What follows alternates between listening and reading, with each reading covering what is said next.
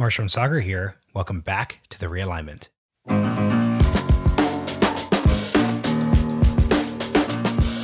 One of the fun things about this last week has been all of the independent political movements that have reached out to me to say, let's make common cause because we're all chasing the same thing. We're all chasing uh, reform of the system that will enable our point of view or different points of view to actually rise up and flourish uh, and not get pummeled into oblivion. and these independent groups that have reached out to me uh, probably don't agree with me on everything, um, but they agree that we need to have open primaries and ranked choice voting so that they have a real chance, that we all have a real chance. Uh, I'm a deeply practical person, and so I think that everyone who's sick of the system should be getting behind these reforms, and I want the Forward Party to be the leader in making these reforms happen in real life. Uh, and to me, that should be the core issue. Nothing else should matter as much.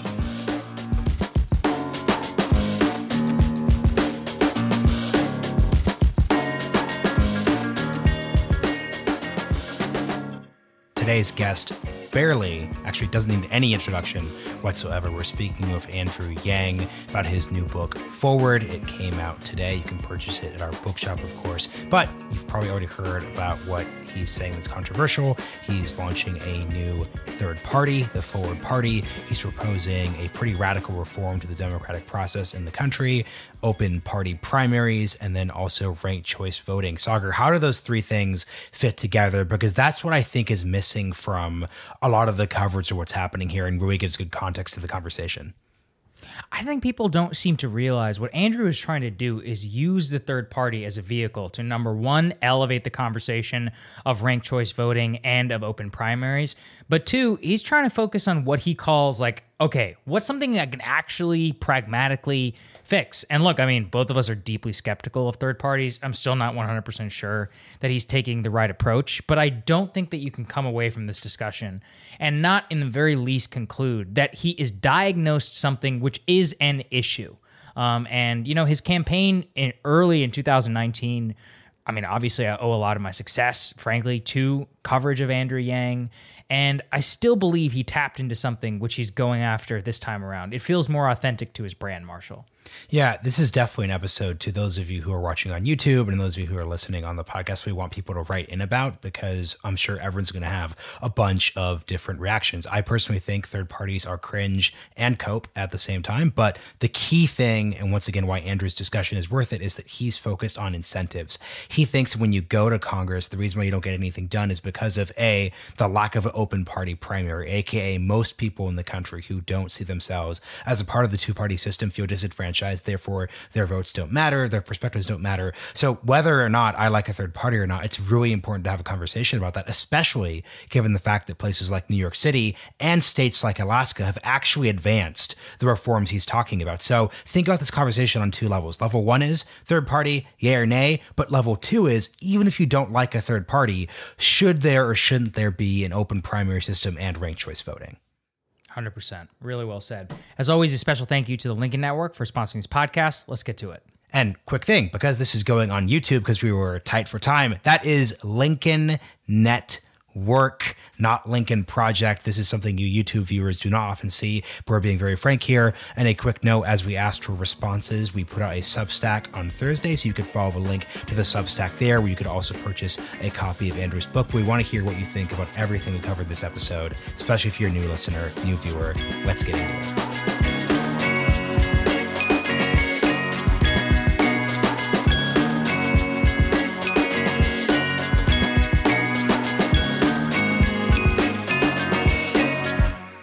Andrew Yang, welcome to the realignment. Saagar, it's great to be here. Thanks for having me. Good to see you, man. I'm really glad you could do uh, you could do this. You know, it's interesting. Marshall and I, we got the book, the advance copy. There obviously was a lot of consternation around the announcement, but having you know known you and covered you now for a long time, I think what I wanted to start out was this: what experience from the Democratic Party in the primary for the president in the 2020 race and in the New York mayoral race. What experiences, what reflections did you have that led you to conclude we need a new third party and write this book. Like, describe to us how you got to where you are in that process. I'd be happy to, and uh, grateful to to you for being one of the media figures who covered the me and the presidential uh, when you know we were being ignored by a lot of other people. Um, so I came off the trail in February of 2020, and I set to writing. Uh, in part because I wanted to document experiences that I had had zero time to reflect on. Uh, because you imagine running for president in the heart of the campaign, uh, it's just go, go, go all the time. And so it was while I was writing this book last year that I came to grips with what I thought was wrong, which is that we, we have a system of incentives that make it so that even very noble, well intended people will get there and not really either be able to deliver uh, or over time have any vision they they they might have had watered down and so uh, and I didn't come up with this all on my own. I mean, as you've read the book, you know that uh, I've been influenced by Jonathan Haidt and Ezra Klein and Katherine Gehl and Lawrence Lessig and Michael Porter and these other thinkers. Uh, but I, I came to realize that the system it, itself is the problem and that there was no real way that even a great person from either party who got in there was somehow going to make fundamental changes. And then when you arrive at that conclusion, then you think, okay, well, how could you make real changes? Uh, and I believe the biggest mechanism we have to change is the closed party primaries. That if we change to open primaries and ranked choice voting, that uh, you'd have very, very different incentives at different points of view. Uh, so I arrived at this conclusion, and one of the things I feel like I owe people is to say what I really think the answer is. And then I don't have it in me to say, hey, someone should do this, and then just go on with my, my life. I mean, that that's not how I'm wired. Um, I don't see myself as a writer or thinker so much as a builder, operator, doer. And so if I say, look, here's the problem, here's the solution, then I'd better bust my ass trying to provide the solution. And, and uh, that's how the Forward Party uh, was originated. Hmm. It's funny. I want to tell a quick media story that has the two of us tangentially connected because it speaks to the media space when you first enter the race, which I actually really appreciated that chapter in the book. So I was a researcher at a news show called Firing Line on PBS. So this is in early, this is in May, June 2018. And one of our producers says, Hey, like, we met this this guy at a birthday party. He had this book about UBI. Should we book this person? And the answer is obviously no, because we didn't know who you were. So there's just this really funny intersection of Saagar was in the you know non-mainstream media space. I was in the mainstream media PBS space, and there was just something that was missing at an undercurrent there, which I just have always wanted to just mention to you. I thought was funny. Obviously, if we'd booked you, it would have been very good for the show itself, and that was a huge miss on our end. But I want to go to something you just said, which is really identifying the dysfunction and the real hopelessness that people feel in the political system right now. Because I think, look, I'll just be open. I'm skeptical of third parties, but what I've noticed from a lot of commentators in the mainstream who've poo pooed the idea is they have not understood the way people actually feel about this topic. As in, people genuinely feel as if the system is corrupt and doesn't function. However, to give you some historical context, you know, we've been through periods like this before post Civil War, industrial era, when we're trying to reckon with all these big changes. It's been easy to say that things couldn't change, but eventually they did without these big structural changes. What makes right now in this moment unique and different from those prior periods where we could have a lot of the same feelings? Marshall, I, I think if you do rewind the tape, uh, you would find that we're actually in the midst of an accidental duopoly. I mean, like in the sense that the founding fathers didn't come together and say, you know what, we need two parties that, that, will be warring with each other uh, and uh, at some point turning us into a polarized nation on the brink of political violence and civil war. I mean, that, that that's no one's plan. Um, and so, what, the way you frame that question is uh, is that uh, there have been these other episodes in history where people have thought we needed something different, and then the duopoly has uh, continued. But if you rewind further, you have founders who are very, very anti factionalism and anti partisan. And if they saw this duopoly, they would be shocked and horrified and think this is literally the worst design that, anyone uh, could come up with. So you have an environment where political stress is at all time highs. You have 62% of Americans, also an all time high, calling for a third party. You have people who are touching the political system, like you and Saagar and other, you know, dozens of other people we know, who are throwing their hands up privately or publicly saying, wow, like this really is a dysfunctional mess. You know, that like this thing's not going to somehow uh, right itself. And then you still have this sense, but it can't change. Uh, and in my mind, there's a question as to how things go in our country. Things are not going well. And so if you say, look, we're going to ride this duopoly, we're going to ride it to ruin. And I think a lot of people sense that and agree with that. And then when someone raises their hand and says, maybe we should change it then. By the way, tens of millions of Americans agree with that. Uh, then everyone's like, oh no, no, like can't can't change it. I mean, arguing for the status quo at a certain point is a real losing argument, particularly at a time when millions of Americans are looking around for some kind of change, alternative, restructuring. It's happening in every other industry except for politics because we're being told that it can't change. Yeah, I mean, it's it's fascinating because I compl- I understand exactly that impulse. let's talk about the mechanic though, like ranked choice voting. Um, I wouldn't say, you know, New York, it was kind of a, let's say, didn't go so well, at least in terms of how it appeared. That being said, the New York Board of Elections has always been kind of a hot mess. What are your reflections on the actual implementation of ranked choice voting that you yourself had to participate in? And what are the promises from within the book that led you to really believe that this this thing alone could fix so many of our problems? Why? Well, first, you have to differentiate between the ability of the New York BOE to execute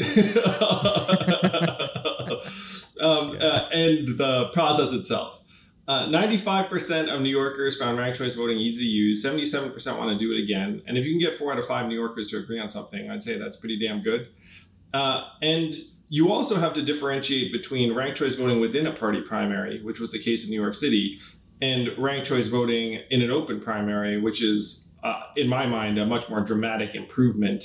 So even in the mayoral race, uh, people were saying, "Oh, turnout went up from you know let's call it 800,000 to 900,000 votes," uh, which still means only about 11 percent of New Yorkers voted in that primary, and the next mayor might get five percent or something along along those lines. So these are not numbers that you should be pumped about. but but that's a function of the closed party primary system more than ranked choice voting. So ranked choice voting does something really really powerful, and I'm just going to reference some of the objections that people have uh, leveled at any whisper of Andrew Yang starting a third party. is like, oh, you're going to ruin it for X, and uh, and part of that is like, well, well, sure, if you have this archaic plurality voting system, um, you get to bludgeon anyone who comes up because they're going to ruin it for someone theoretically, even though that makes a bunch of leaps and assumptions that probably aren't true in the rest of it. But if you make a change to ranked choice voting, then all of a sudden there's no spoiler effect. You can vote for the minor third party candidate first, and then let's say hypothetically the Democrat second, and then no one can accuse you of ruining anything. Um, mm-hmm. You have different coalitions that come together. You have to appeal to a majority. Uh, it doesn't reward the extremes like our current system does. And right now, the biggest problem, and I want folks who are listening to this uh, uh, to, to understand why things seem so broken in our system. Congress has a national approval rating of 28%. The reelection rate for individual members is 92%. Think about that system for a second. And the reason why those numbers are so different is that the average legislator does not have to appeal to 51% of people in their district to get reelected. They just have to appeal to the most partisan 12 to 17%, really. And so if you think that legislators don't seem very reasonable or common sense, it's because their incentives are not to be very reasonable or common sense. So if you were to change that to ranked choice voting open primary, all of a sudden it's like, oh wait, I can't just uh, you know, frankly, placate the 20% most extreme people in my district. I actually have to appeal to 51% of you. You would see everyone's behavior change. You'd see arguments change. And ranked choice voting theoretically would make negative campaigning uh, less popular because if you trash someone, then they look bad, you look bad, and then the third person who's not trashing anyone looks better by comparison. You know, we've had Katherine Gehl on the show before, so really suggest that listeners take a look at that episode from last June to get really deep into the ideas we're talking about here. I'm curious when it comes to the open primary debate what lessons do you take from California's experience? Because typically, you know, California is a state that has experimented with making these changes for over almost 10 years now. And it's hard to say that California reflects the dynamics you're talking about. So the state is still hyperpolarized between urban and rural. There's still a very specific political class of folks who tend to keep on the up and up no matter what. The Republican Party has not become any more competitive than it was before. Actually, if anything, it's become less competitive. What are the lessons from the California experience that as you're looking to make that model more national, reformers like you should take into account? The biggest deficit, in my view, of the California change is that it's top two, uh, where I think that Katherine Gehl's on the right track. That if you had top five ranked choice voting, then you'd have much more diverse points of view in every district. Uh, right now, it's an improvement because it's open primary and anyone can run. But in real life, what that generally means is that like the, like the like the top two candidates will be the Democrat and the Republican in most instances. Maybe every once in a while a Democrat versus a Democrat um, and, and, you're not really giving rise to a whole lot of dynamism.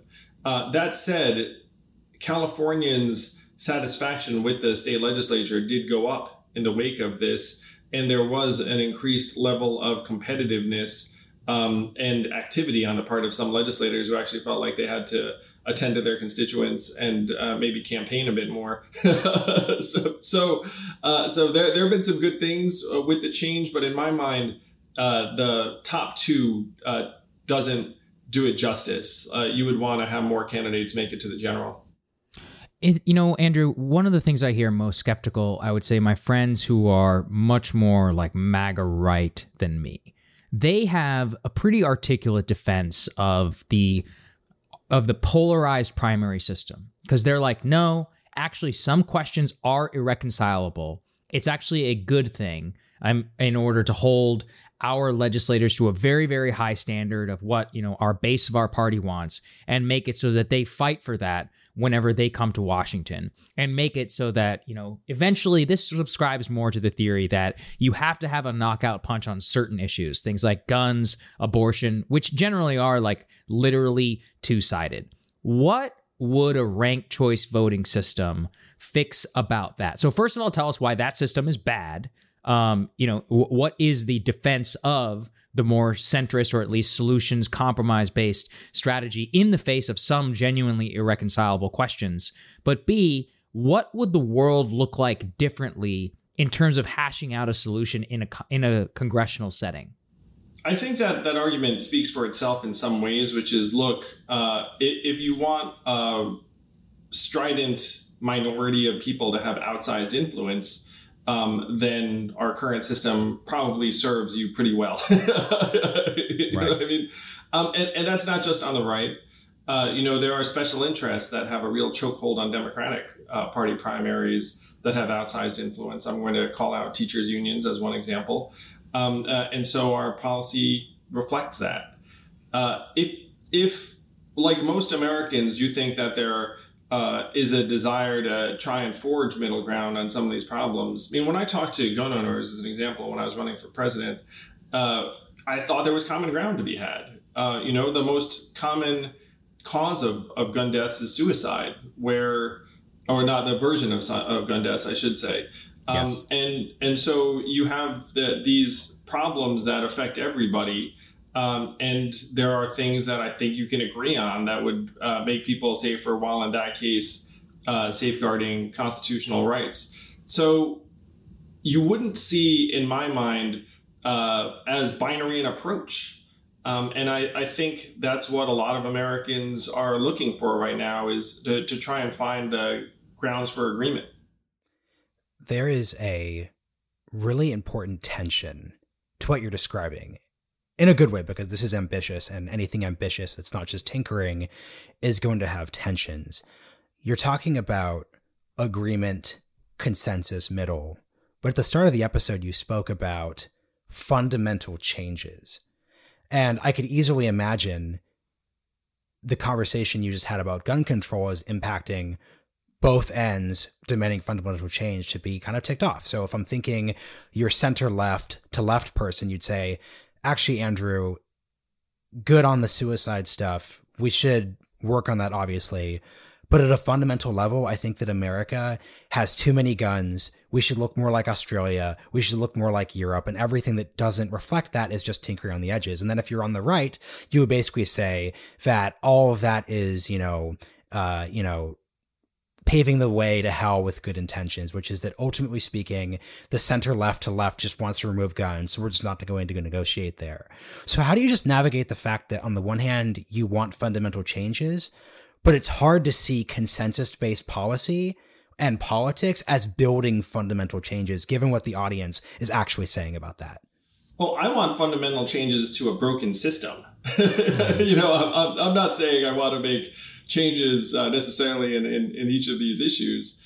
Uh, I think uh, this to me is what's necessary in American life, where if you talk to a group of people uh, on either side, uh, you know that that most of us want there to be some progress on some of these issues or compromise. But right, right now, the incentives make it so that you can become more politically prominent and raise more money and sometimes get more votes if you just articulate points of view on the extreme.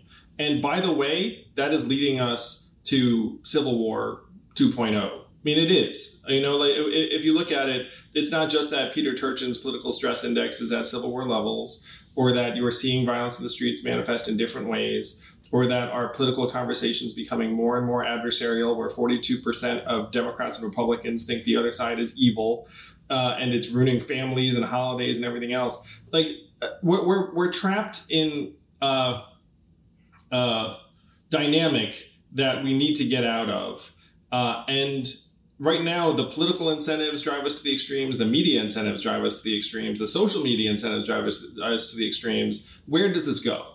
Where does this end one of the things i've been saying is i want to be america's wet blanket. I want to just take a wet blanket and be like Psh, like everyone it's gonna be all right. We're still human beings and americans. Uh, let's let's get a system that breaks us out of this doom loop. Uh, and then we'll be able to to come together and at least have a process that people feel like they're represented in, even if they're not represented by one of the two extremes right now.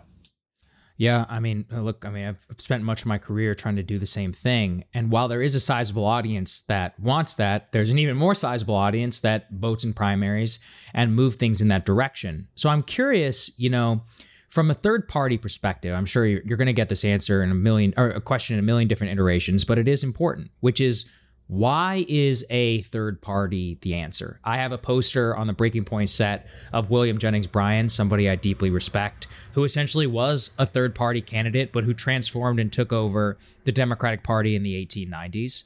Um, Donald Trump, in many ways, the most transformative political figure of my lifetime, had no connection with the institutional GOP, but effectively took it over from the outside and remade it in his own image. Why not, Andrew? You are famous. You've run in the presidential primary. You had the proven ability to raise tens of millions of dollars in the Democratic Party, more so than many establishment figures why not leverage your part of that Democratic Party and try and take it over from within? Why is this the answer you have to go with? Saagar, I think that your importance in the media landscape can't be understated. You too, Marshall, Crystal. Uh, when when you say like, "Hey, there's a sizable audience for this," um, I, I think there is a massive audience, and it heartens me that that audience continues to grow uh, because a lot of folks say to me in normal life, be like, "Hey, I don't even know where to go for news anymore," um, and and some you know, and some of them have found you uh, and uh, um, other independent voices, and, and, I think that's so necessary. I think if we can continue to grow that point of view, then it can become more of a political force. Um, Now, uh, I, I think that you've actually articulated in some ways a dynamic that would strengthen the need to have more political dynamism and, and multiple parties. So, Donald Trump has taken over the Republican Party. Um, I know and you know that there are many people who have different points of view than Donald Trump within the party, but don't breathe a word because if they do, they will be cast out uh, and um, their political careers will be ended. Um, and why is that? It's because we have this two party system and uh, you know party primaries control so much and that if you say a bad word about trump uh, you're out i'm going to suggest that's not excellent for Suboptimal. democracy yeah. generally um, and then you have the democratic party and you say hey andrew why don't you just take over the democratic party trump style so right now the big difference between democrats and republicans is that democrats are institutionalists and republicans are not I cannot tell you how many independents and Republicans came up to me and be like, "Hey, man, love you. Like, you know, like wait, wait to like go against, uh, you know, the uh, entrenched machine and the rest of it." Um, but within the Democratic Party, uh, they really believe in bureaucracies and machines and processes to a much much higher degree. And here's a stat that I think illustrates the difference between the parties. 69% of Democrats say they have a high trust in media by media, you, you know, generally the corporate media. Right. Independents, 36%. Republicans, 15%. So Republicans don't believe it at all and just think that, oh, like the, the you know, the institutions are, are uh, corrupt now to get us. The Democrats are the people who believe in it and are just like, oh yeah, like, you know, that things are going all right. And like, just let the, you know, people who've been doing it for a while keep doing it. Um, so you have very, very different dynamics, uh, and it, it's going to influence who winds up emerging from uh, each side. Something I'm wondering is what do independents actually believe? Because I love the 62% Gallup poll looking for a third party. We'll put it up in the show notes. But if you actually look into the data, it gets a little interesting, given the fact that, for example, a decent number of those independents are former Republicans who actually want the Republican Party to become more Trumpy, not less. Another interesting thing that came to mind when you're talking about how you get drummed out of the Republican Party if you don't vote for Trump is the fact that Liz Cheney actually voted with Trump more than Elise Stefanik did. So there's a certain weird mix of personalities and coalitions and dynamics. But I guess what I kind of wonder is if we're actually looking at the country and the results of the politics that we're engaging in, considering the fact that Liz Cheney actually does, once again, vote pretty conservative, aside from the Trump thing, how is giving her her own tiny coalition party that would end up still working with the Republican Party on most questions. Once again, she votes with Trump most of the time, far more than her competitor, Elise Stefanik. How would that change things, especially when we're talking about the big, big issues here? So, for example, the Supreme Court. Let's say you have a progressive party and a center left Democratic party. They're going to fight about climate change. They're going to fight about the Green New Deal. They're going to fight about the $3.5 trillion budget package, but they are going to vote in lockstep on Supreme Court nominees. And that is a type of vote which seems to be drawing or causing the Civil War level conflict we're, we're afraid of here. So, how do you just reflect on all that? I think that if you had, uh, let's call them moderate Republicans or something like that, um, that that was like a non-Trump uh, alternative. I think they might vote along with Trump over and over again on a lot of things, but they might diverge from him on things like uh, vote counts or like constitutional protections of elections or, or things yes. like that. Um, I'm going to suggest that's a very crucial distinction. that, that, if you had, uh, had a critical mass of Republicans that, that were ready to do that, then I think we, would be in better shape. Um, yeah, well. and, and, that's a positive. Uh, that's one of the reasons why I think we need to build a more resilient system. Again, and uh, it, you, if you build a system like this, and uh, it's now much more susceptible to authoritarianism and undemocratic impulses than most people would imagine, and we can change that. We can fix it. We don't have unlimited time, in my opinion, uh, but we should really work on it do it as quickly as possible. Um, but it's not about every vote. It's about certain principles that um, might be extraordinarily valuable to, to our country and our democracy. Andrew, one thing I want you to reflect on is policy. You know, when you ran, you were the policy candidate. You had the math hats. I used to really believe um, in policy that people would vote on policy. But as the elections went on, and as I saw Trump win 10 million more votes, as I start to see, you know, stuff turn on questions of do you think the election was stolen or not, as opposed to did Trump do anything to actually better your life, I honestly got pretty, uh, I was pretty blackpilled on the whole thing. And I guess my question to you is does policy matter at all? Um, whenever it comes to these, because as you point to, and as Marshall just alluded to, 62% say that they want a third party. Really, what that is, is they're holding a middle finger up and saying, I hate the system. And I've always ascribed Trump's success to nothing that he's ever actually done in office and just directionally being the voice that agrees with the majority of the public who say, I hate our institutions. And it was really upsetting to me to learn that that was enough for millions of people to cast their vote for president of the United States. Uh, how have you reflected on that from when you announced your, pol- your run on policy and are almost in an age where it's not the defining, you know, uh, it's not the defining issue of our time. Saagar, I go into this yeah. in my book in some detail, as you know, and I had a similar awakening or grappling as you. And in Ezra's book, Why We're Polarized, he talks about how the correlation between the way people vote and their policy desires are actually uh, very low. Yeah, Something right. like 0.25, where, right. Um, so you're not voting on policy uh, what are you voting on? You're voting on tribalism and identity and anger and uh, the kind of um, energy that a candidate gives off and their attitude towards institutions. And so this is one of the things that I, I grapple with in my book. Um, and I've identified as the reason why I need to start the Forward Party and make it a success is that there is a band of people that did respond to me in my campaign uh, the policy vision, the facts. And what happened was that we activated a certain group of people that like that kind of thing. Uh, maybe they like me. Maybe they like my, you know, like my particular energy. And when I started out, I thought I'd be received a certain way. Uh, I thought I'd be seen as very, very lefty because, uh, you know, I was talking about giving everyone money. Um, but it turns out that I have a very different vibe, maybe because I've run businesses, maybe because I, I seem kind of uh, practical. Uh, and, and, so it turns out there's like a lane um, for the practical person. Um, and when you talk about the things that are animating voters, uh, I, I, now see myself as someone who can activate a, a tribe.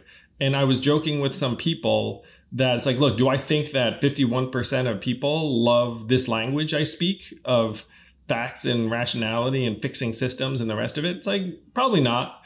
Um, but do I think that 10% of Americans love it?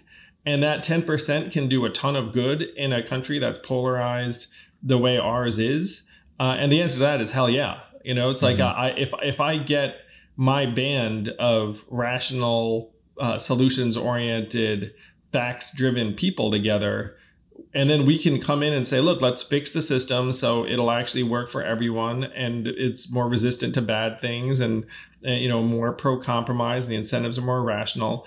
Uh, i'm at heart uh, an operator type. And if you arrive at a system and you see that the system is going to produce terrible results and oh by the way that's what we're getting and and in this case those terrible results will actually eventually have us at each other's throats i'm sure i'll um, be like throwing things at you know you and Marshall and no, I'm just kidding, but yeah. uh, but um, you know like if, if you arrive on the scene and that's the system, then the right thing to do is be like all right, let's fix the system.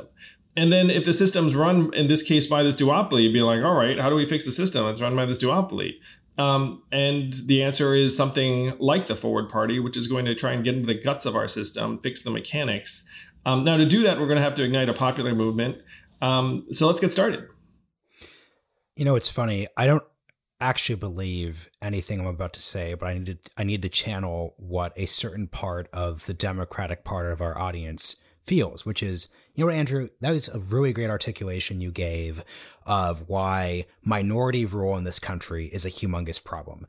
Rural states are overrepresented. There's this whole divide here, and we just can't get anything done or promote fundamental change. You know what would be faster than passing new elect- election rules and structural changes in all 50 states, let's just abolish the filibuster. Let's admit DC and Puerto Rico as states. Let's expand the Supreme Court to push back on this Republican minority that's holding back progress and change. Because once again, looking at the agenda of the Forward Party, which I'd like you to talk about in a sec, most of it does largely line up with what I think a center left audience is going to be comfortable with.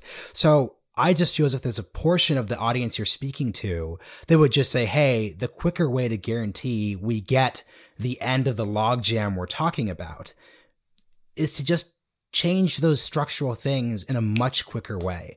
And actually, all we are doing is doing mushy middle stuff that, even if it does work, will take 48 years. And to your point earlier, it's not quite clear how long the democracy has. So, how do you think, and what, what do you say to that person who articulates that? Well, Marshall, I thought you were going to go a different direction there, which is uh, I thought you were going to say like, "Hey, why not abolish the electoral college?" Which is well, add that. Uh, no, well, no, add, no, add that. Add, yeah, add that too. Thank you. Yeah, you can, I, I, I, couldn't keep track. You can, you can, throw that one in there. Yeah. so I, am a practical person again, and uh, to me, something like the electoral college is just never going to happen. So, you know, why bring it up? Now, the other things that you talked about are more plausible and realistic. I happen to be for getting rid of the filibuster because there's absolutely nothing in the Constitution about a filibuster, and they just made that up at a certain point. Now everyone's just kind of going along with it. It's a very odd thing in my mind uh, for an institution uh, to uh, adopt. Um, but the, the way our politics is built right now is that neither side is going to be able to achieve a sustained governing majority by the numbers, by the math. Uh, and there are a number of structural reasons for that. Uh, you could say, to your point about urban, rural, and the rest of it, uh, that there there's that divide, which I'd love to help reduce.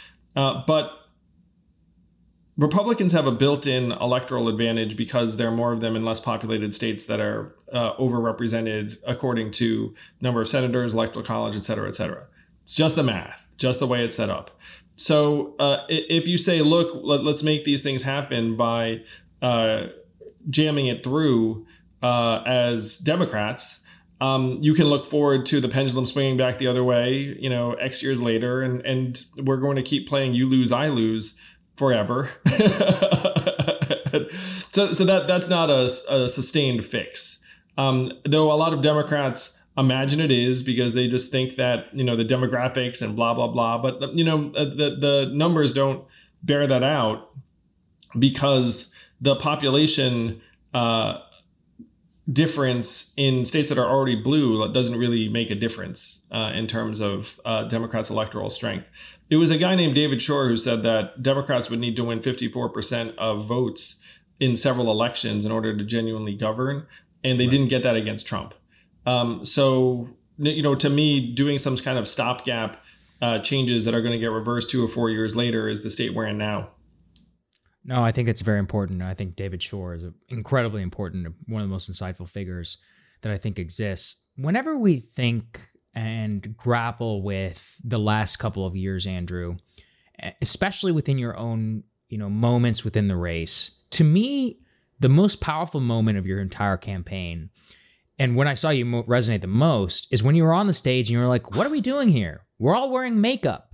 Like calling attention to the farce of the modern political system was incredibly powerful, both to me. I mean, you know, I've been waiting for somebody to say that for a long time, but I saw it kind of catch on within the normie electorate in a way that I hadn't seen something catch in quite a long time, and specifically amongst the people who kind of, you know, are within my audience, people who are younger, and all of that. How do you harness that to political effect? Um, obviously, you know, it's, it's not like it worked out that particular way, but you're trying to do that this time. How are you trying to harness an inherently you know, skeptical audience of anything political, institutions, the moment you try and formalize it from for lack of a better verb, it's a vibe. Like what you projected on that stage was the vibe of, hey, this is all fake. Like th- this is all just a fakery. There, there's no reason that it has to be this way. And that was what the refreshing part of it was. How do we channel that into what exactly you're talking about here? How do you think about that? No, I, I, tried to do that in the first section of my book, which I know you probably enjoyed for that. You know, I talked about the makeup and the grooming and the filming of commercials and a bunch of the other stagecraft. uh, and it, it's really uh, farcical. Um, it's very dark. I'm glad that you think that that caught on with people. And uh, what I want to say is that the entire uh, political struggle is largely theater at this point. Um, uh, it's theater that unfortunately is meant to inflame us and turn us against each other, mainly so we can donate more money. I mean, that, that's like yes. the main yeah, no thing. Question. Uh, and and so if we can extricate ourselves from this and say, let, let me not be inflamed for a moment, let me uh, figure out what the real dynamics are and what the real show is and like what, what's happening to me and what they want to ha- have happen to me, then you wind up someplace like where I am now, which is okay uh, we're being set up. If I try and help from within the system, um, we're going to be in a war that no one wins. We'll all lose. So let's try and fix the system. And I hope that there's enough energy around uh, this message so that people are excited. I, I, love your description of a vibe too, Saagar. Like uh, w- yeah. one of the things I have to do with the forward party is just try and project that infectious positive vibe. And if we can do that, then I think we'll do great because pe- people are so sick of shit. It's like you just look at and be like, oh God, what's going on? What am I supposed to be upset about now? Like, you know, I mean, there's like a lot of people. It's, it's like, so true. Hey, yeah. hey, like let, let's let's be sick of being sick of shit, and then let's try and fix the underlying thing. And then when someone comes like yelling and screaming about this and that, be like, you know what, like like uh, let, us try and fix the incentives that are literally driving you insane right. which and, and uh, you know it's uh, so it's a it's a phenomenal project. I am super amped about it. Uh, it it's something that I think is going to uh, catch on because business as usual is just so discouraging and disgusting. Can you reflect then, Andrew, on the hostility that you've received in elite circles? Because I think what and what Marshall had previously asked you about the electoral college, Republicans are evil, we have to destroy the other side is i would say generally the prevailing mindset either sympathetic or all out belief amongst the vast majority of the cultural elite and especially in circles that you yourself have run in and have have been outright hostile to what you're proposing here how have you a reflected on that hostility from people who were very happy to have you on their program or whatever whenever you were willing to fit into a certain lane but b at the end of the day, we have to recognize that those people have power. You know, I, have seen this in my own career. I have many more people who watch my show than many corporate media organizations, but I have no illusions that it's going to have the same level of oomph or power whenever it comes to influencing the political discussion. So, first, reflect on the hostility, and be like, at the end of the day, those people do matter. They control a lot. How can it be overcome? They do control a lot, um, but I, I do think that people are starting to catch on. People are looking around and saying, you know what, uh, I, am not sure that uh, these people are speaking to the heart of things or the truth of things. Again, it's one reason why I think what you and, and Marshall and others are doing is mm-hmm. so important. The hostility toward me suggesting something different and new um, to me is just like a knee jerk institutional reaction. And you would expect that. It has made me more pumped about what I'm doing because, uh, frankly, and, and this is kind of funny, is that I think it's awesome that it's actually newsworthy that Andrew Yang is starting a third party. You know what I mean? It's like sure. Uh, it, it, it, there aren't that many people that would provoke a negative reaction. That's true. That's very true.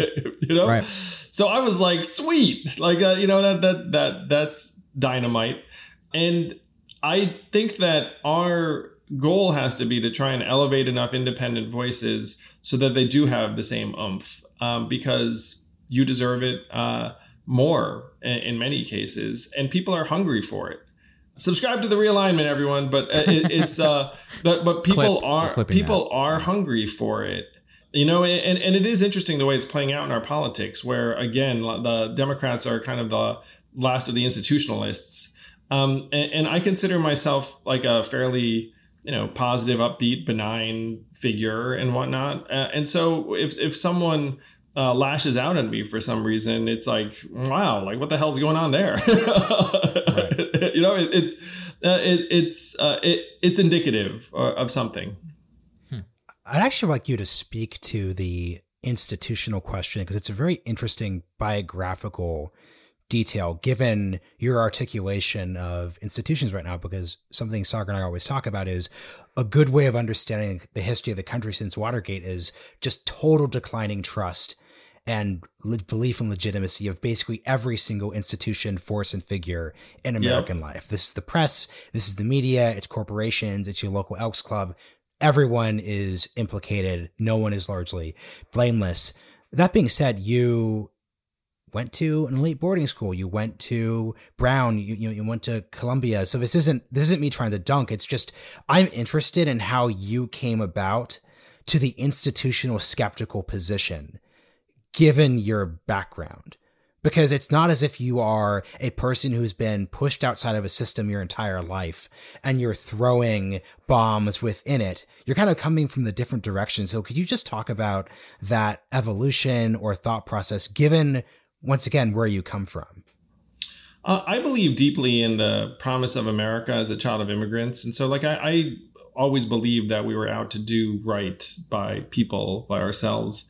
Uh, and very lucky to, to have gotten a, a, great education because my parents were all about it.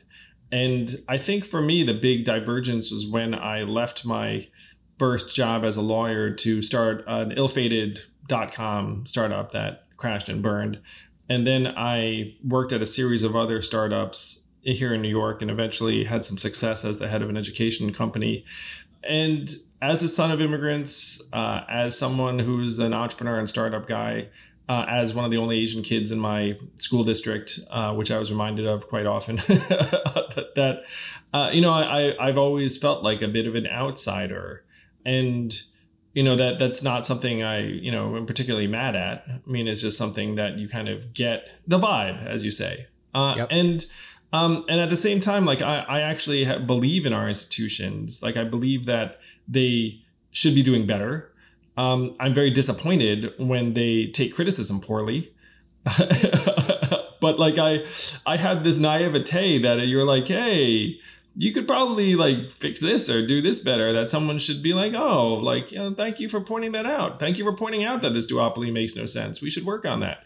Um, you know instead of being like oh like you're gonna screw it up somehow. You know like I, I actually still have this sense of optimism about what our institutions could and should be um, now they're completely floundering and failing like on, uh, on, on several fronts um, but I know that the arc of my family's life, super grateful to this country. Uh, you know that they came here to give my uh, my brother and me a, a, real opportunity, and it's worked.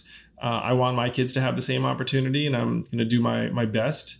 And so I, I, I still have that belief um, that we can do better based upon my experiences. Um, but you know, it's like if you go to Exeter, I mean, if you look at the pictures of me there, I was like the goth kid. I mean, it's not like there was like a, you know, um, I don't know, there weren't a ton of us, let's put it that way. In either direction. Always a perpetual outsider.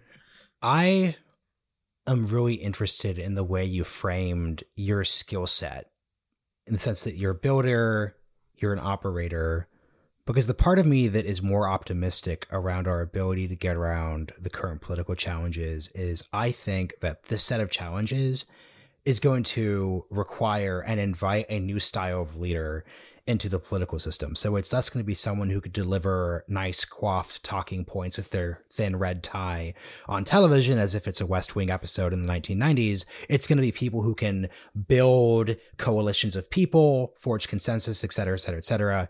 That's not just patting on the back. That's, those are the general tasks of CEOs and people in that space. So I think that's an exciting note here. So I want to ask to the side of you that does have that background, how do you think the in the forward party would or should be run? Let me ask this specifically. Are you a political reform over everything else style perspective, or are there going to be all these other issues? Because what's so fascinating about diving into this 62% of independence group, and Saagar also is frankly like the most prominent person building this space could really articulate, this world that you're trying to build in is incredibly incoherent when you get into the deep, deep deep detail. So there's the, the the broad agreement about institutional brokenness, corruption, et cetera, et cetera. But let's just say the last thing anyone really wants is to have Iron Dome funding um, thrown into the middle of all of that. Um, I could easily imagine a, let's say you had a big town hall, and anyone who's met with the DSA will tell you this too. If you have a big town hall meeting, and you're talking about your agenda. Are you going to say, hey, we're going to put um, abortion policy to the side. We're going to put gun control to the side. We're going to put foreign policy and foreign aid to the side. We're just going to focus on that issue. Or are you going to try to form something coherent out of all these different disparate bits? I'm curious how you think about that as a leader. One of the fun things about this last week has been all of the independent political movements that have reached out to me to say, let's make common cause because we're all chasing the same thing. We're all chasing reform of the system that will enable our point of view or different points of view to actually rise up and flourish uh, and not get pummeled into oblivion. and these independent groups that have reached out to me uh, probably don't agree with me on everything, um, but they agree that we need to have open primaries and ranked choice voting so that they have a real chance, that we all have a real chance uh, I'm a deeply practical person. And so I think that everyone who's sick of the system should be getting behind these reforms. And I want the Forward Party to be the leader in making these reforms happen in real life. Uh, and to me, that should be the core issue. Nothing else should matter as much. Uh, and that's the, I think, clear in the principles of the Forward Party, which are, and you you both have seen this, but it's open primaries and ranked choice voting, fact based governance, universal basic income because it's me, um, modern and effective government, which I think most people could get behind. And, and that should be something that pisses us all off is that we allow our bureaucracies to be stuck in the Stone Age and be like, oh, I guess they just suck at things. like, like that. That should not be uh, something we accept. Uh, human centered economy, which is just like we should be the the measuring stick. And then the last one is grace and tolerance, which is you disagree with me you're still an american i love you uh, you know we're not enemies and with that as your founding principle then if someone disagrees with you on abortion or gun control or uh, foreign relations, you'd be like, yeah, I guess we disagree on that. And it's like, you know what we can agree on? The fact that this system's broken and we need to yeah. we need to change it. And I'm happy to say that a lot of independents are on the same page at this point. Like, that's one thing I love about independents is that a lot of them are practical. You know, that last part that you got to, I think is the most important one. And I've often said that one of the ways that you could actually just calm things down is to go to the extremists themselves and just say, hey, it is okay for somebody to disagree with you. I say this as somebody who comes and has seen both sides of the world. I grew up in deep red evangelical Texas, where it was also not so easy, you know, being somebody of South Asian descent. And now I live in the bluest city in the country, in Washington, D.C. And to see both the polarized sets of the movement and to see also, I mean, to me, and uh, this is the second, I guess, most inspiring moment of your campaign, is I remember when you were talking about mortality rates and you were like, hey guys, whether we, if we're dying, you know, more, that's like the basic metric. Like, are people dying at an earlier age? Something's going on. No, nobody, it seemed to me, had ever spoken to that in a not apolitical way that affects everyone. How and what strategies, and again, I'm trying to get to the vibe because you caught on to this in your campaign. How is the most effective vibe for you in speaking to, you know, the the cultural aggressors, both right and left? Because I think if we could just do that, just do that, we could get so much further and so much more. It's it's the, one of the biggest problems we have in politics today. I agree, and one of my missions is to sit and talk to anyone who has an interest in having a, a principled conversation, regardless of whether they violently disagree with me on things that um, you know are important to them uh, or important to me. Uh, and that has to be the starting point really that's the vibe i want is that mm-hmm. if, if someone's accepting of people with very different opinions, which right now is a real problem for Americans. Like if you disagree with them on something, then all of a sudden you're a bad person, and then you're afraid to say you know things in various environments. Uh, that's not right. Most of us know that that should not be the case. Where you're living in some level of concern or anxiety or fear that someone's going to attack you for being a bad person because you hold a particular point of view. Uh, and I'd like the Forward Party to embody that energy that, look, we disagree, but we're all human beings. We're Americans. Uh, we have much more in common. Um, right now, universality is losing, uh, and it makes me very, very sad. And I'd like to change that. Yeah. My last question here is going over the plank of the forward party. Something that will probably be noticed as missing is no reference to money and politics. And I'm curious how you think about the dynamic because what's interesting is, and I should have noted this earlier, when you basically said open primaries will encourage folks not just to go to that 20% minority in the extreme level. I actually think it would kind of be the opposite because if primaries are actually more competitive, you're going to actually have candidates seek to get more and more and more money. And what actually would be effective in that strategy would be to say, hey, I actually am going to stay strong for pro life, pro choice, gun control, um, gun rights, et cetera, et cetera, et cetera. Give me money to do that. I think in a weird well, way that would that be could, rewarded. You're not wrong. it, it, it, really, it, really, it really would be rewarded, and I think it actually would probably be pretty successful um, because you would actually be in a weird way incentivized to lean even further into that base because it's not we're not Australia. This isn't mandatory voting, so it's not as if it's guaranteed that the independent voters will come out. So just what's to close out the interview. What are your, your broad thoughts of the role in money in politics in this whole discussion, given the dynamic I just set up? Yeah, there, there's a passage in my book about what I think the best solution is, which is just to give everyone democracy dollars that they can then donate to whomever they'd like. Uh, because right now, the political donor class is a very small proportion of Americans, and it does completely weed out 99% of good candidates because they can never raise the money. Um, and then if they do find themselves running, then they're going to appeal to uh, interest groups that can help fund their campaign, and that's just the market that we've created. So if I gave everyone 100 democracy bucks, then all of a sudden I get, you know, 10,000 people behind me. That's a million dollars, and then I'm off to the races. Uh, like that, that'd be much more balanced. Um, to your point about the composition of the electorate, um, I mean, you would be including the folks in the minority party in that open primary, and so you'd inevitably have more voters and different points of view uh, because we're effectively disenfranchising 83% of Americans right now who aren't going to vote in that party primary and then by the time it gets to the general they're like well this is a done deal you know and, and anyone listening to this i mean if you're a republican in new york where i am uh, or in other parts of the country like you're an afterthought uh, you know and, and the same is true if you're a democrat in uh, Texas, I don't know. I guess they're trying to change that, but you know, was, Wyoming. Yeah. Wyoming, sure, just throw, throw out a red state, um, and that doesn't seem like a fair system, uh, I think, to most of us. And so you look at it and be like, wait, why is it that my vote doesn't matter? It's like, oh, because I'm not like a registered member of the majority party. And then there are distortions that occur because you have one party rule in a lot of these places effectively. There are distortions that occur because you have a 92% reelection rate as long as you play ball. Um, so uh, I'm all for trying to balance out money in politics. Uh, I want to put people power and money into people's hands.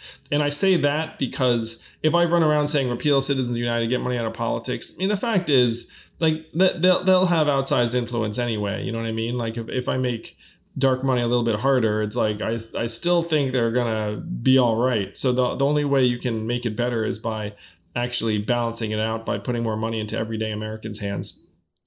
Uh, really well said, Andrew. Just want to thank you so much for for joining us today. We really appreciate it. Obviously, book all of that links will be down there in the description. But you know, I just say as somebody that I has followed you for a while and wants you to succeed, that you know, I'm I'm with you all the way. So thank you. Appreciate it. Oh, thank you to both of you. Uh, really grateful, Saagar, and it is so important what you guys are doing. Um, this is a point of view that needs to be out there more prominently in the media universe. So anything I can do to help on that front, please let me know. Let you know, man. Thanks very Thank much. you so much. Bye, Marshall. Bye, Saagar. See you, man.